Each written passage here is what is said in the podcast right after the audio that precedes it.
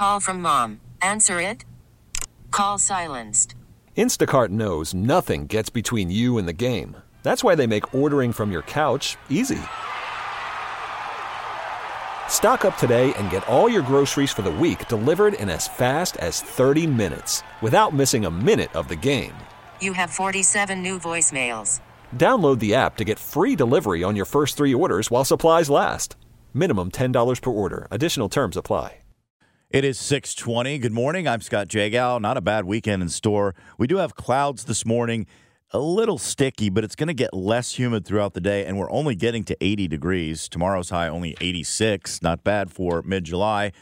Bourbon is big time these days, but there was a time when bourbon was in trouble in the spirits industry. It's a good story.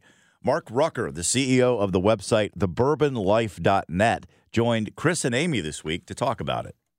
Well, back in 1968, uh, the, the industry, the marketplace for bourbon uh, was dwindling uh, substantially. Uh, there had been some cultural shifts with regard to the, the generation at that point in time that was getting into drinking. They didn't want to drink what their parents were drinking. They didn't want to drink the, the brown liquors, so they were headed more towards the lighter whiskeys, more towards vodkas, gins, things like that. Um, so a lot of distillers were actually wanting to try to change the definition of what bourbon actually was or is um, to include the light whiskeys because there were Scotch manufacturers, Irish whiskey manufacturers, Canadian whiskeys uh, that were coming out being produced that were really more of a light whiskey. So they had a, a lower proof. They were um, more like a neutral grain spirit with some coloring, maybe some flavoring to it. And I think bourbon producers back then, realizing that they were headed towards a slump, really were looking at the possibility of trying to change the definition of what bourbon is um, at that point, so they could incorporate light whiskey into into their uh, distillation program. So right now, because all bourbons are whiskeys, but not all whiskeys are bourbons, obviously. Right. The definition of bourbon is uh, bourbon has to be at least 51% corn. Uh, so the mash bill, you'd have to have at least 51% corn in that grain bill. Uh, it also cannot be distilled at higher than 160 proof. So when it comes off of the still, it cannot be distilled higher than 160 proof. It cannot go into the barrel at more than 125 proof. Uh, and there are different distillers that fluctuate with where they go into the barrel at, but 125 is the maximum. It has to go into a new charred oak container. The, the regulations actually just say container, uh, but it has to be new and it has to be charred oak. Um, and of course, all the distilleries use barrels uh, when they when they do that, but it has to be a new charred oak barrel, basically. Um, and then there's other standard definitions, like for straight whiskey, has to be aged two years old to be called a Kentucky bourbon. It has to be aged in Kentucky, distilled and aged in Kentucky for at least one year. Um, so those are the primary requirements. Oh, and it can't can't have any add, additives, no coloring, no flavorings, uh, anything added to it other than water. You, you know, when you were talking about how uh, people did not want to decades ago. They did not want to drink what their parents were drinking. They were uh, moving toward more lighter alcohols instead of, of drinking that uh, the whiskey, drinking the scotch. Uh, has that rebounded back the other direction? It has it seems to me that bourbon, um, American bourbon, Kentucky bourbon, has had a real renaissance in the last 15, 20 years. It, it really has. Since the early 2000s, uh, we've come out of what, what people recall, they call them the dark ages of bourbon. Um, there was really a, a, period of time where the sales were down substantially. Uh, the, the industry was on life support, but uh, due to the efforts of several key players in the bourbon industry, a lot of the, the master distillers themselves who are out on the road, uh, who are actually touting the benefits of bourbon and how wonderful it is, um, they really worked hard. But then, yeah, you know, these younger generations came back to it. We saw it in terms of, uh, you know, like entertainment shows like Mad Men that were out there, Don Draper's mixing up a, a an old fashioned with rye whiskey. Yeah. Um, we see this growth of cocktail culture where people are really starting to get into these cocktails and they don't want gin or vodka. They want something with flavor. They want these older Negronis, the Manhattans, um, the Boulevardiers, you know, things like that, the old fashions. So we see this increase in this cocktail culture and this whole new generation that really starts shifting back to these dark spirits, the bourbon and the rye, especially. Um, and we've just seen that continue to grow in popularity. And it's just been really, um, really incredible. You know, it's always cyclical. There's always going to be cycles in, in the industry, and we've seen that over over time since Prohibition. But right now, there, I mean, the bourbon wave is is incredible. and these distilleries are spending hundreds of millions of dollars on these on expansion and renovations uh, to keep up with the demand, and they're looking 20 to 25 years down the road in doing this.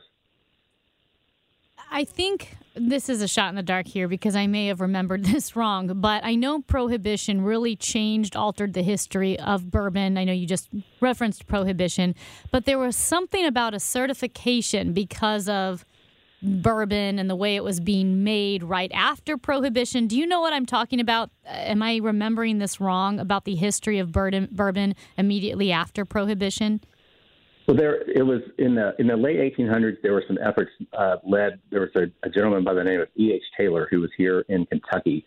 Um, he actually worked for well Buffalo Trace before it was Buffalo Trace, and he also founded his own distillery. But he worked hard to pass what was called the Bottled in Bond Act that really set That's standards it. for for the production of bourbon. And then in 1906, there was the Pure Food and Drug Act, with, which also really set what the definition of bourbon was at that point in time. And that's where we really saw the difference between the distillers who were distilling bourbon and wanted bourbon to be a you know a product that was actually distilled and aged in barrels versus what they called the rectifiers. And the rectifiers were people who were buying neutral grain spirits, which are just that were spirits that were distilled at higher than 160 proof, so maybe 180, 190 proof. They were putting flavorings, they were putting colorings, they were putting a lot of other nasty stuff sometimes in those uh, barrels as well, and then they were selling that um, as bourbon as well. And that's that's really where that whole light whiskey, you know, came from at that point in time. But then after Prohibition, you know, we see we see this this push, this growth of bourbon.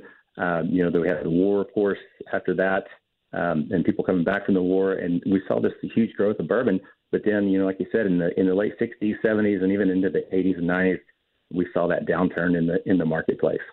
Okay, I did have it mixed up. I had heard about the Bottled in Bond Act of 1897. I don't know why I mixed it up with prohibition. But uh, briefly, what exactly did that do again? Yeah. So so what happened was, you know, there were there were rectifiers out there who were taking these barrels that were produced by distillers, and then they were rebarreling them. They were mixing other products into it. I mean, sometimes they would put things like turpentine, tobacco spit. I mean, it was nasty. Some of the things. No, I'm serious. Tobacco I mean, it's, spit? It's doc- yes, because it's brown and it gives color and there's some sweetness to it. I know that sounds gross, but yes, that there's documented proof that that was actually being done by Oh. some of these rectifiers. So they are rebottling this and putting it out as their own product. And of course, it was a question of, of safety. So the Bottled in Bond Act was actually one of the very first, um, kind of like a Food and Drug Administration, even though it didn't exist back then, but it was one of the first acts dedicated to purity of, of food and, and you know manufactured uh, products like like whiskey. So what it did was it set standards. So to be bottled in bond, it had to be 100 proof. Um, so you know that means 50% alcohol by volume. So 100 proof. Uh, it had to be four years old, at least four years old, and it had to be stored or saved in a federally bonded warehouse. And there was a warehouseman, that a federal agent, that would have a key, uh, and he would have access to that to that warehouse, so he could check on the whiskey. So it really just set standards. It was one of the first acts approved by Congress that really set standards for the production of food goods, in this case, whiskey. That is Mark Rucker, the CEO of the website, thebourbonlife.net. Now I'm going to gurgle some mouthwash. We really need new phones. T-Mobile will cover the cost of four amazing new iPhone 15s, and each line is only $25 a month. New iPhone 15s? Only at T-Mobile get four iPhone 15s on us and four lines for 25 bucks per line per month with eligible trade-in when you switch. Minimum of four lines for $25 per line per month with auto pay discount using debit or bank account. $5 more per line without auto pay, plus taxes and fees. Phone fee at 24 monthly bill credits for all well qualified customers. Contact us before canceling account to continue bill credits or credit stop and balance on required finance agreement due. $35 per line connection charge apply. Ctmobile.com. Spring is a time of renewal, so why not refresh your home with a little help from Blinds.com? We make getting custom window treatments a minor project with major impact. Choose from premium blinds, shades, and shutters. We even have options for your patio, too.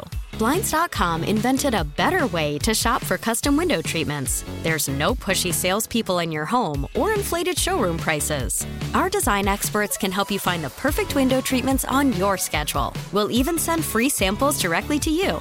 Plus, we can handle the measuring and installation for you. Unlimited window treatments installed for just one low cost. And with Blinds.com, you'll always get transparent pricing, no hidden fees. Our free shipping and 100% satisfaction guarantee can put the spring back into your step and into your home, too. Shop Blinds.com right now and save up to 45%. Up to 45% off for a limited time at Blinds.com. Blinds.com. Rules and restrictions may apply.